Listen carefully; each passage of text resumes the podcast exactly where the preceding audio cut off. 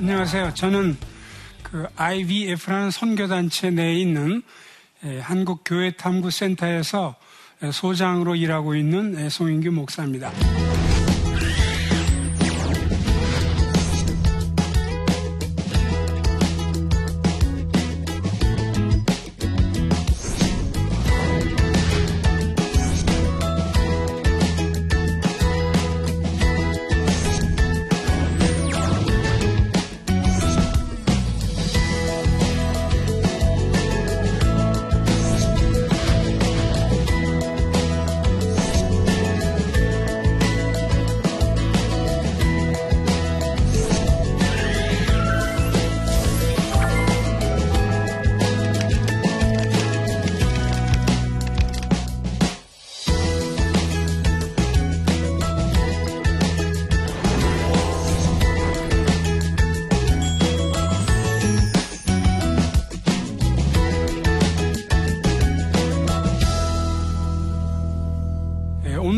저희가 다루어야 할 주제는 쉽기도 하지만 또 상당히 어려운 그런 내용을 담고 있습니다.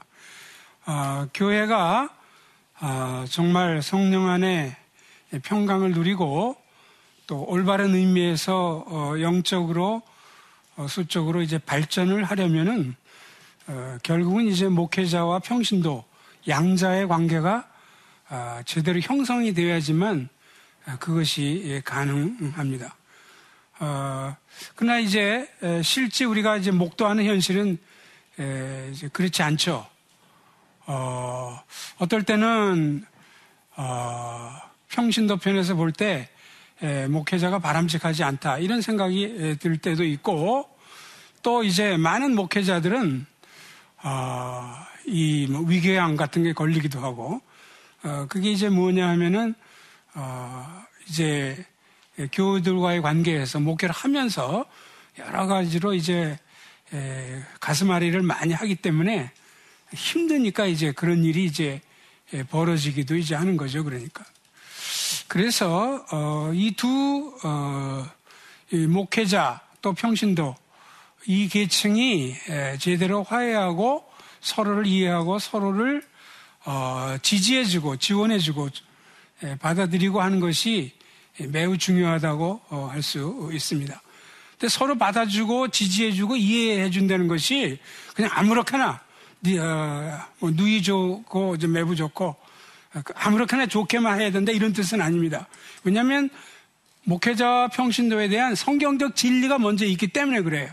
그래서 이 성경적 진리가 뭔지를 먼저 이해하는 것으로부터 출발을 해야만 합니다. 성경적 진리를 타협해가면서 우리가 목회자와 평신도 사이에 무슨 이 절충을 해야 된다 그렇게 주장할 수는 이제 없는 것이니까요.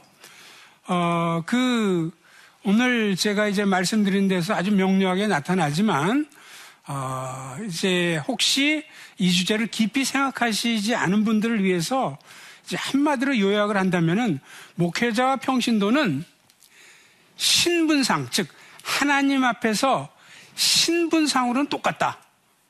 어, 이것이 이제 같다는 것의 핵심입니다. 여기서 신분이란 단어가 굉장히 중요합니다. 하나님 앞에서 신분의 면에서 본다면 목회자든 평신도든 똑같다. 그렇다고 목회자와 평신도가 항상 항상 동일한 것은 아니다. 차이는 물론 있다. 이것도 성경에 나타나 있어요. 그럼 그 차이는 뭐냐라고 물어볼 때 목회자가 평신도와 차이가 나는 것은 직분에 있어서이다. 그래서 이 신분이라는 개념과 직분이라는 개념 이 두 가지를 가지고 동시에 고려함으로써 목회자와 평신도는 하나님 앞에서의 신분상으로 똑같고, 그러나 목회자는 평신도에 비해서 다른 직분을 가지고 사명을 감당하고 있다. 요 면에서 차별이 된다. 요, 요, 요걸 아주 그 핵심적인 내용을 에, 머리에 이제 담으시고, 에, 그, 이, 에, 내용을 에, 쭉 이렇게 에, 살피셔야만 에, 될 것입니다. 에, 이렇게 신분상으로는 똑같고, 직분상으로는 구별된다. 이것이 아주 단순해 보이는 이 진리임에도 불구하고 실제로 보면은 여기에 오해, 에, 또 잘못된 아, 이런 개념들이 굉장히 많이 예, 들어가 있을 수 있어요. 한쪽 극단에서는 어떤 현상이 이제 벌어지냐면은 목회자가 신분상으로도 하나님 앞에 신분상으로도 평신도와 완전히 다르다. 목회자는 신분상으로 평신도보다 훨씬 높은 존재다. 이런 식의 잘못된 생각을 하는 수가 있습니다. 이런 예는 뭐 여러 군데서 찾아볼 수 있지만 특별히 이제 한국 같은 데서도 이런 그 흔적을 많이 찾아볼 수 있어요. 아마 이렇게 되는 것은 여러 가지 요인이 있겠지만은 아마 빼놓을 수 없는 그 한 가지 항목은 우리 한국이 소위 말하는 이 샤머니즘의 문화권에 있다는 것과 어, 전혀 어, 이, 에, 동떨어진 것이 아니다. 즉 시베리아를 출발로 해가지고 여기 뭐 중몽골부터 시작해서 한국, 일본, 뭐 중국 이런 데가 아, 이제 샤머니즘 문화권이다. 그렇게 이야기를 하죠. 그러니까 여기에 대한 뭐 전문가들의 연구가 이제 많지만 어, 그 샤머니즘에서의 핵심되는 인물이 누구냐면 바로 샤머니즘이니까 샤만. 샤만이 굉장히 중요한 인물이에요. 이 문화권과 이 종교, 이 체계 하에서는. 그 샤만은 이제 우리말로 하면은 뭐, 아, 그, 이제 뭐, 무당, 이렇게도 이제 번역할 수 있고, 또 뭐, 서양 영화로 보면 소위 사이킥 그런 사람들이죠, 이제. 뭐, 영매, 이렇게도 번역이 되죠. 그래서 이 샤만은, 에, 그 문화권에서 또 그, 어, 종교 체계에서 굉장히 중요한 역할을 해요. 왜 중요하냐 묻는다면은 샤만을 통하지 않고는 하나님께 나갈 수가 없기 때문에 하나님의 뜻이 뭔지, 신의 뜻이 뭔지, 신이 뭘 요구하는지, 왜 어떤 재앙이 났는지, 왜 우리 애가 지금 콜레라를 앓고 있는지, 예를 들면 모든 이러한 크고 작은 일들을 샤만을 통해서 알고 있기 때문에 그래요. 그러니까. 근데 샤만은 어떤 사람에게 에, 신이 원하는 복을 내려주는 이것도 중간 중재를 할 수 있고 또 심지어는 액땜을 막아주기도 하고 뭐 우리나라 뭐 무당에 대한 건 여러분 뭐 잘 아시는 어느 정도는 아시는지 이런 것이니까요. 그래서 샤만은 신과 일반 백성 사이의 중간 역할을 중재적인 역할을 하는 그러니까 이 샤만이 없으면 종교가 성립이 될 수 없을 정도로 이렇게 샤만의 역할이 중요한 거죠. 그러니까. 그래서 은연중에 우리는 은연중에 이러한 샤머니즘 문화권에 살다 보니까 은연중에 목회자를 꼭 하나님과 우리 사이에 중개자인 것으로 물론 드러내놓고 막 이렇게 주장은 안 해요. 근데 우리 심중에 이런 것이 박혀 있단 말이에요. 심중에. 그래서 이왕이면은 뭐 어, 내가 기도하는 것보다는 목사님이 기도해주면 더 복을 받게 되고 이것은 굉장히 샤머니즘의 생각으로부터 특별히 신약시대를 생각해 보면은 예, 그렇습니다. 그러니까 심지어 뭐 돌잔치니 이럴 때도 전도사님이 오면 안 되죠. 예, 안수받은 목사님이 와서 축복을 해야지만 은연중에 이런 게 이제 왜 이제 깔려 있냐면은 그게 자꾸 목회자를 하나님과 우리 사이에 중간 역할을 대신해 주는 이런 인물로 착각하게 되는 거죠. 이것은 하나님의 영광에도 어긋나고 어, 만약 그렇게 생각하는 목회자가 있다면 그 목회자는 스스로 어, 하나님 앞에 큰 범죄를 예, 예, 저지르는 것이 되고 또 목회자를 존경하는 것은 필요하지만 목회자를 그런 식으로 교우분들이 생각한다면 아주 큰 잘못을 저지르는 것이 됩니다. 이게 한쪽 극단이에요. 그러니까. 그래서 이 한쪽 극단은 목회자를 하나님과 우리 사이에 중개자로 놓을 장도 아주 높은 층. 그러니까 평신도와는 아예 신분 자체가 다르다. 이렇게 생각할 수 있는 이런 일들이 이제 아, 칠, 팔십 년에는 훨씬 많았고 지금은 좀 줄어들었지만 그래도 꽤 이제 있습니다. 그러나 또 반대 극단도 있어요. 목회자는 평신도와 차이가 뭐냐? 사실 아무것도 차이가 없다. 어, 목회자는 그냥 종교적인 기능을 수행하는 사람일 따름이지 뭐 우리보다 난 게 뭐가 있느냐? 아, 그들은 신학교를 다니고 소위 라이스, 라이선스를 받았으니까 그 라이선스 받은 걸 갖다 그대로 어, 행하는 이제 이런 인물이지 뭐가 이제 난 것이 있느냐 이런 태도는 한국 내에서는 그렇게 많지는 않은 것 같아요. 그러나 꽤 지금 늘어가고 있어요. 아마 이 태도는 제가 생각할 때 미국에 있는 이민교회를 겪어보신 분들은 이런 태도가 평신들 사이에 좀 더 많다는 것을 알게 돼요. 그래서 이런데 이제 가면은 극단적인 이거 또 이민교회라고 해서 다 그렇다는 건 아닙니다. 그러나 이민교회의 어떤 평신도는 어떻게 생각하냐면 목회자를 어, 자신들이 재정을 지급하면서 고용한 거로 생각해요. 그러니까 고용해가지고 설교도 하고 종교적인 활동도 하고 그러니까 마음에 안 들면 얼마든지 해고할 수도 있고 특별히 그 평신도 중에 돈이나 사회적인 지위가 유력한 인물이 있을 경우에 이제 그런 식으로 이제 아무런 이런 차이가 이제 없는 것처럼 어, 그 차이가 없다고 하기 때문에 그렇게 함부로 이제 대할 수 있는 이런 게 이제 생기는 거죠. 그러니까 이 두 양극단이 전부가 다 성경적이 아니라는 겁니다. 그래서 우리는 다시 이제 일단은 이, 이 문제를 해결하는 데 있어서 제일 먼저 성경으로 돌아가야만 된다는 거죠. 그러니까 즉 목회자나 평신도나 하나님 앞에서 신분에 있어서는 아무런 차이가 없다.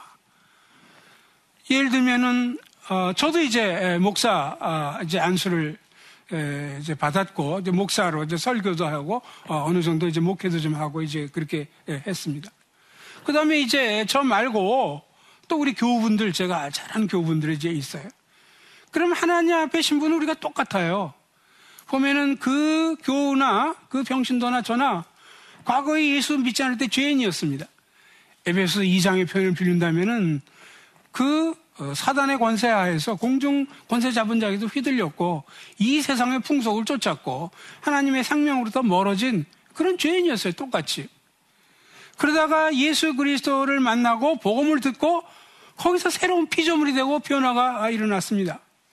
뭐 그 사람이나 저나 전부 하나님의 은혜가 아니면 변화될 수 없었어요. 똑같이. 그래서 그 하나님의 그 은혜에 의해서 즉 그리스도의 대속적 죽음에 의해서 이제 구원을 누리게 되고 새로운 피조물이 되고 하나님의 자녀가 됐다는 거죠. 그 제가 목사지만 저나 평신도는 똑같이 하나님의 자녀예요. 저는 하나님의 자녀고 평신도는 자녀가 아니고 종이고 그거 아니죠. 절대 우리는 종이 아니라고 로마서 팔 장에도 얘기해요. 그도 하나님의 자녀고 나도 하나님의 자녀예요. 똑같습니다. 아 이게 에, 성경을 특별히 신약 성경을 보면은 우리가 하나님의 자녀라는 면에서만 똑같은 것이 아니에요. 여러 표현들이 나오죠.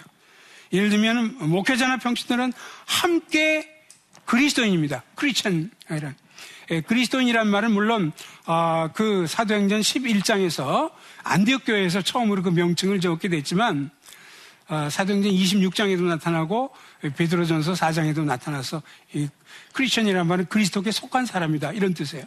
목사도 그리스도께 속한 사람이고 평신도도 그리스도께 속한 사람이에요.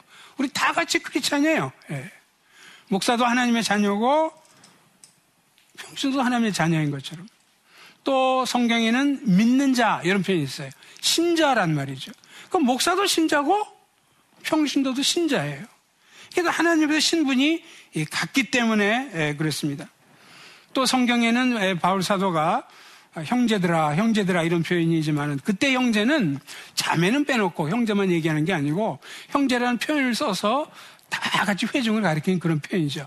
어떨 때는 이제 자매라는 표현도 또 따로 나오, 나오기도 하지만 목사도 그리스도 안에서 형제 같은 형제죠. 평신도도 그리스도 안에서 같은 형제 자매고 이런 면에서도 똑같다는 거죠. 목사도 그리스도의 몸을 이룬 지체입니다. 평신도도 그리스도의 몸을 이룬 지체예요. 목사가 머리가 아닙니다. 중개사가 아니에요. 목사나 평신도나 똑같이 그리스도의 몸을 이룬 지체, 하나의 지체라고 이제 돼 있죠. 목사나 평신도나 또 똑같이 소위 하나님의 성도 가운데 들어 있습니다. 이 성도란 말은 지금 상당히 한국교회 내에서 오용이 되고 있어요. 아, 그 보통 성도라면 지금 어떻게 쓰이냐면 직분이 없는 크리스찬을 가리킬 때 성도란 말을 쓰고 있잖아요. 아, 교회 보면 장로님, 권사님, 집사님 뭐 다 아는데 아, 세례받은 지 얼마 직분이 없단 말이죠. 그럼 누구누구 성도 이런 식으로 잘못 쓰고 있어요. 에, 성경에서 말한 성도는 절대 직분 없는 그런 에, 사람들을 가리키는 그런 명칭이 아닙니다. 에, 성경은 사실은 에, 성경에 나타난 우리 그리스도인과 관련된 명칭은 에, 두 가지 종류의 명칭이 있어요. 그래서 한 가지는 지금 신분에 관한 명칭이 있어요. 지금 제가 그걸 지금 몇 가지 불러드린 겁니다. 그리스도인, 신자, 형제자매, 하나님의 자녀, 하나님의 백성, 또 제사장, 이런 것들은 신분에 관계된 그러한 명칭이에요. 그 다음에 또 한 가지 성경에 나타나는 명칭은 직분에 관계된 명칭입니다. 예를 들면 장로, 모든 사람이 다 장로는 아니잖아요. 예. 또 뭐 한국교회만 특수하게 가지고 있는 직분이 이 권사라는 직분이에요. 이건 전 세계교회 아무 데도 없습니다. 우리나라에만 있는 이 또 신학생들을 전도사라고 하는 이 직분도 한국에만 있어요. 딴 나라는 이런 것이 없습니다. 그럼 어쨌든지 간에 어, 목사, 어, 장로, 또 집사 이런 것들은 직분에 관계된 명칭이에요. 성도라는 것은 이 명칭은 직분에 관계된 명칭이 아니에요. 직분이 없다 이런 뜻이 아닙니다. 성도란 명칭은 신분에 관계된 명칭이에요. 이 성도라는 이 명칭은 굉장히 고귀한 겁니다. 그래서 바울 사도는 자기가 사도이면서도 사실 직분으로 따지면 사도가 얼마나 높습니까? 그런데도 에베소 삼 장 칠 절 팔 절 그 어간을 보면 뭐라고 얘기하냐면 지극히 작은 성도보다도 못한 나에게 이 은혜를 주신 것은, 만약 직분으로 얘기하면 제일 높죠. 사도바 사도란 직분은 제일 첫 번째예요. 어디든지. 그런데 그 사도 바울이 뭐라고 했냐면 지극히 작은 성도보다도 못한 나에게라고 얘기함으로써 이 성도라는 이 명칭이 얼마나 고귀한 것인지, 이것은 그리스도 안에서 예수를 통해서 우리가 거룩한 존재가 되었다 이런 뜻입니다. 그래서 목사도 성도고 목회자도 성도고 어, 평신도 성도입니다. 그래서 이렇게 여러 이제 면으로 이야기를 할 수 있죠. 이 가운데서 이렇게 신분이 같다는 것을 역사상으로 에, 중요하게 밝힌 인물이 마르틴 루터예요. 이제 뭐 종교개혁 오백 주년이 돼가지고 내년도 이제 비텐베르크 이제 거기에 구십오 개 조항을 이렇게 에, 걸어놓은 거, 이것 때문에 지금 굉장히 이제 전 세계적으로 열심히 하고 있지 않습니까? 아, 그런데 어, 그 에, 마르틴 루터가 에, 그 당시에 이제 그런 표현을 에, 썼어요. 에, 그리스도인은 누구나 평범한 신자나 사제나 교황이나 모두 제사장이다. 그게 바로 만인 제사장 이론입니다. 목회자도 제사장이고 평신도도 제사장이다. 이걸 이제 뚜렷하게 에, 이렇게 이제 에, 밝힌 거죠. 그러니까 그래서 이렇게 목회자나 평신도나 에, 신분상으로 똑같다. 이것을 우리가 이제 머릿속에 잘 에, 이제 유념해야 된다는 거죠. 그렇다고 해서 아까도 말씀드린 것처럼 목회자와 평신도가 항상 다 똑같은 것은 아닙니다. 직분에 있어서는 차이가 납니다. 어, 이 하나님께서는 서로 다른 직분을 주셨어요. 예를 들면은 이제 아주 이제 에, 대충 얘기하자면 어, 신약에서 많이 거, 거론된 직분이 장로, 목사, 감독, 이 세 가지 직분이 에, 서로 이제 의미는 다르지만 에, 하나의 가장 탑 리더십에 해당되는 이런 직분을 생각할 수 있어요. 그리고 이제 그 다음에 나오는 직분이 집사예요. 예. 그리고는 직분명이 따로 있지 않습니다. 아까도 얘기한 것처럼 우리나라에는 권사도 있고 전도사 이런 것이 있지만 그것은 성경이 나오는 직분은 아니에요. 예. 자, 그러면 이 에, 목사 아니면 장로 어, 아니면 감독이라고 이야기되는 요 직분, 요 직분자들은 집사직을 가졌든지 아니면 아직 에, 직분을 갖지 않은 사람과 직분상으로 차이가 있다는 거죠. 그러니까 그 직분상으로 차이가 있단 말이 뭡니까를 좀 더 구체적으로 묻는다면 목사는, 목회자는 일반 평신도와 달리 세 가지 은사를 한꺼번에 가진 사람들이라는 거예요. 이 세 가지 은사를 한꺼번에 가지고 있어야 돼요. 신약에는 성령의 은사가 한 이십 개 이상 나타납니다. 뭐 방언의 은사도 있고 뭐 돕는 은사도 있고 뭐 여러 가지 은사가 있죠. 그러나 방언의 은사나 돕는 은사나 이런 걸 가졌다고 해서 목사가 되는 것이 아니에요. 목사가 되려면 세 가지 필수적인 은사를 한꺼번에 가지고 있어야 돼요. 그게 바로 뭐냐면 리더십의 은사고, 고린도전서 십이 장이나 로마서 십이 장에 보면 나와요. 두 번째는 가르치는 은사, 예, 이것이 있어야만 됩니다. 네, 세 번째는 양들을 돌보는 이 목양의 은사. 요 세 가지, 이 목양의 은사란 말에 요 은사를 직분명으로 한 것이 목사란 말에, 목사란 말로 원래 양떼를 돌본다 이런 뜻에서 온 거죠. 그러니까 가르침에 연관된 그 직분이 교사죠. 그러니까 예. 그래서 이렇게 리더십, 가르치는 일, 목양, 요 세 가지 은사를 한꺼번에 가지고 있는 존재가 바로 목사, 오늘날 목회자라는 거죠. 그래서 그런 분들이 목회자로 이제 부르심을 받은 거고, 그런 분들이 이제 공동체에서 일을 하는 거죠. 모든 사람이 다 목사로 부르심을 받은 것이 아니에요. 모든 사람이 그 세 가지 은사를 한꺼번에 다 갖고 있는 게 아니란 말이에요. 요 가진 사람, 요런 면에서 목회자와 평신도의 차이가 있다는 거죠. 그러니까 그렇기 때문에 이런 면에서 목회자는 평신도들과 직분상 차이가 있기 때문에 평신도들은 목회자를 존중해야 되고 또 그들을 아, 재정적으로 지원을 이제 해야만 합니다. 왜냐하면 대부분의 목회자들은 자기 직업을 따로 갖지 않고 목회사에게 이제 투신하고 있기 때문에 그런 거죠. 동시에 목회자가 제대로 사역을 할 수 있도록 기도를 지속적으로 기도를 지원하는 것이 굉장히 중요합니다.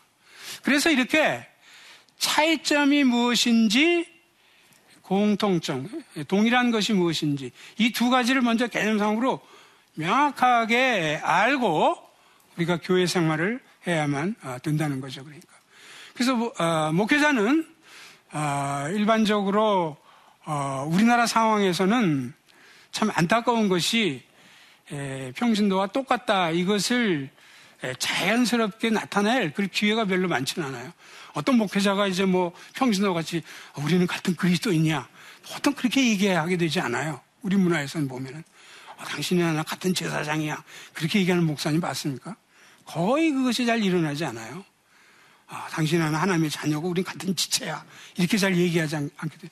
이게 유교 문화의 영향을 또 많이 받아가지고 자꾸 직분적으로 차이 나는 것을 많이 이제 강조를 하게 돼 있습니다. 아, 여기서 이제 저는 목회자분들이 예, 정말 그 예, 마음을 열어서 아, 그 이 평신도 어, 그 크리스찬들을 예, 마음으로부터 어, 그들을 인정해주고 받아주고 절대 이급 이, 예, 하등 크리스찬인 것처럼, 자기 하수인인 것처럼, 자기 보조자인 것처럼 그렇게 하지 말아야 된다는 거. 어쩔 수 없이 자기가 드러나지만 마음으로서는 늘 다른 평신도들을 귀하게 여기는 이런 정신이 필요하다는 거죠. 그러니까 나도 같은 크리스천이다, 나도 하나님의 은혜로 구원받고 나도 성령님의 도우심으로 지금 성화가 되어 가는 당신과 똑같은 사람이다, 이런 기본 정신 자세가 이게 있어야 된다는 거죠. 이것이 은연 중에 나타나게 되어 있어요. 그렇지 않고 교만하고 아, 평신도들을 무시하는 이런 마음 자세를 가지면 궁극적으로 이게 나타나게 되어 있어요. 이것은 하나님이 원하시는 것이 예, 결코 어, 아닙니다. 또 동시에 아, 목회자가 큰 잘못을 범하지 않는 한 약간의 의견차가 있다든지 나하고 성격이 좀 다르다든지 이런 걸 가지고 꼬투리를 잡아가지고 평신도가 목회자를 괴롭히고 하는 것은 합당하지 않습니다. 어느 정도 리더십에는 자유가 필요한 거니까 약간의 차이는 인정을 해주면서 아까 말씀드린 것처럼 어, 기도하고 존중해주고 어, 또 재정적으로 어, 지원해주고 이런 것이 있어야 된다는 거죠. 이렇게 두 가지, 이 관계라는 것은 쌍방의 문제예요. 어느 한쪽만 잘한다고 해서 관계가 유지되지 않습니다. 관계는 항상 쌍방의 문제. 뭐 부부관계도 그렇지 않습니까? 한쪽만 잘해갖고는 되지 않죠. 한쪽 보고 너, 너부터 잘해 이렇게 해갖고는 되질 않죠. 근데 목회자는 항상 교인 보고 당신부터 잘해라고 하기 전에 늘 교인들을 사랑하고 품어주고 동등한 동역자로 대하는 이 자세가 풍성하게 인격과 사역을 통해서 흘러나와야 된다는 거죠. 예. 그 영향을 받고 그 이 존중을 받는 교인들이 절대 목회자를 배척하든지 괴롭히고 그럴 리가 없습니다.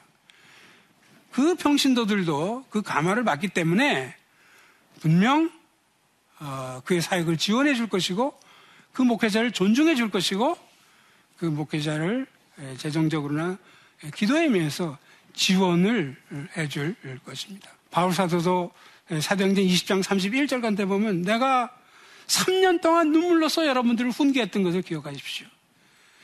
잘못됐기 때문에 훈계를 안 할 수는 없어요. 그러나 눈물로써 바울사도가 했다는 거죠. 이것은 그 에베소 교우들을 바울사도가 사랑했다는 것을 보여주는 것 아니겠습니까? 마찬가지로 어디든지 교회가 아름답게 자라나고 하는데 보면 이 숨은 평신도들의 공로가 있어요. 이름은 목회자 이름으로 다 나가지만 그러나 그 목회자를 위해서 기도하고 재정적으로 돕고 존중해준 이 숨은 목회자들이 있어요. 사람들은 모르죠. 하나님은 기억하세요. 이런 평신도들이 있기 때문에 교회가 올바로 성숙하고 목회자들이 우뚝 설 수 있는 겁니다. 평신도의 도움이 없으면 교회가 설 수가 없어요. 그렇기 때문에 비록 현재까지는 많은 어려운 그런 현상이 많이 나타나지만 그러나 이 성경의 진리를 내면화하는 가운데 목회자는 목회자로서 평신도들을 진정으로 마음으로부터 품어주고 평신도들은 또 목회자를 존중하고 재정적으로나 기도 이런 면에 있어서 지원해주는 이런 일이 지속적으로 이루어진다면 아름다운 교회의 모습이 좀 더 많이 나타날 것으로 그렇게 생각을 합니다.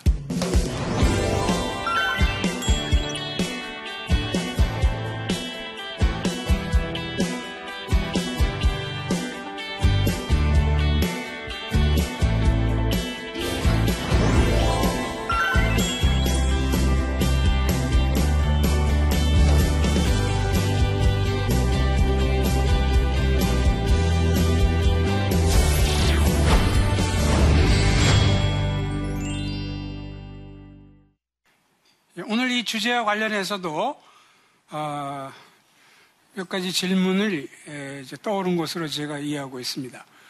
어, 대개 이 주제가 끝나고 나온 질문은 어려운 질문입니다. 개념적으로 어려운 게 아니고 실제로 어떻게 해야 되느냐 이것이 쉽지 않은 여기 최근 매스컴을 통해 목회자에 대한 어, 비난의 목소리를 많이 에, 접하게 됩니다. 목사님들의 권위 회복을 위해 평신도로서 할 수 있는 일은 무엇이 있을까요? 가장 중요한 일은 최소한 기도입니다. 이 기도는 꼭 자기 교회 목회자뿐만이 아니고 우리가 한국교회를 위해서 기도해야 된다는 거죠. 어, 지금 많은 목회자들이 지금 비난의 목소리를 듣고 있는 게 사실입니다. 그래서 이제 뭐 가십으로 올라가지고 여기서 이런 비판도 하고 저런 비판도 하고 어, 그 비판이 또 틀린 것도 아니죠. 그러니까 어, 그렇긴 하지만 어, 우리는 비판 의식을 다 접을 필요는 없지만 어, 근본적으로 어, 기도하는 것이 필요합니다. 아, 다니엘이라든가 아, 또 구약에 나타난 느헤미야라든가 이런 인물들을 보면은 자기 개인들은 옳게 살았지만 우리가 죄를 범하였나이다 라고 함으로 말미암아 자기는 의롭게 살았어요. 그러나 그럼에도 불구하고 이스라엘 백성의 잘못을 자기 잘못처럼 자기가 지고 우리, 우리라는 표현을 쓴 것을 이제 발견합니다. 그래서 우리가 비판의, 비판 의식도 어, 이제 가져야 되지만 또 한 가지는 어, 이런 참담한 실정에 있어서 어, 이 슬픔과 비통함을 하나님께 아래는 아, 목회자들 사이에 정말 진정한 갱신이 일어나기를 바라는 이런 기도가 있어야 된다는 거죠. 그래서 이것은 한국교회 전체를 위해서 기도도 해야 되고 또 자신이 속한 에, 목회자를 위해서 기도해야 됩니다. 아, 그런 문제가 일어나기 전부터 기도를 해야 됩니다. 대개 이제 목회자의 권위와 연관된 이것들은 일반적으로 보면은 그 성적인 문제와 이 재정 사용의 문제, 또 거짓말이나 비리 이런 것들이 좀 많이 있어요. 아, 이런 것들이 에, 목회자가 이제 사역을 적게 하고 할 때보다도 사역을 크게 할 때, 그때 이제 사탄의 그 시험으로 많이 작용하게 되거든요. 그래서 목회자가 설교를 잘하시, 만약 여러분 교회 목회자가 설교를 잘하시고 역량이 있고 지명도가 높아지면 높아질수록 여러분의 기도의 지원이 필요합니다. 또 이 강의 잘 청중해 주시고 또 이제 지령대까지 잘 경청해 주신 여러분께 참으로 감사를 드립니다.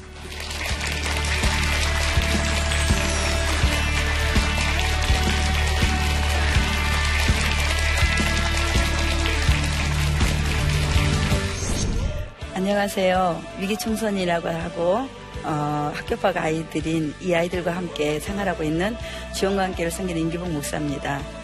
오늘 이 아이들을 향한 하나님의 에, 사랑을 여러분과 함께 나누고자 합니다. 아, 그리고 이 나침반을 통하여서 부족하지만 하나님이 이 아이들에게 거는 그 기대와 소망을 함께 바라보고 또 이 우리와 함께 이 아이들이 예, 사랑하고 또 살아가기를 바랍니다. 함께 관심 가져주시고 우리 아이들을 사랑해 주시길 부탁드립니다. 감사합니다.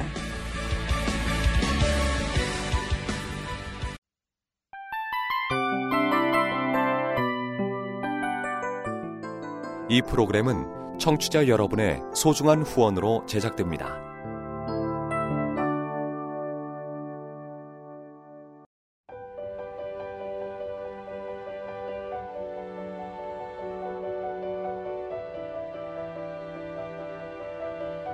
세상에는 수많은 교회들이 있지만 더 깊이 있는 말씀 강해를 찾기 위해 크기로만 교회를 선정하지 않습니다. 보다 좋은 영적 콘텐츠를 더 많이 나누기 위해 방송비를 받지 않습니다. 일 년 삼백육십오 일 복음만 전하고 싶어서 우리는 광고를 하지 않습니다. 온누리의 복음을 땅끝까지 씨지엔 티비와 함께 땅끝 선교사가 되어주세요.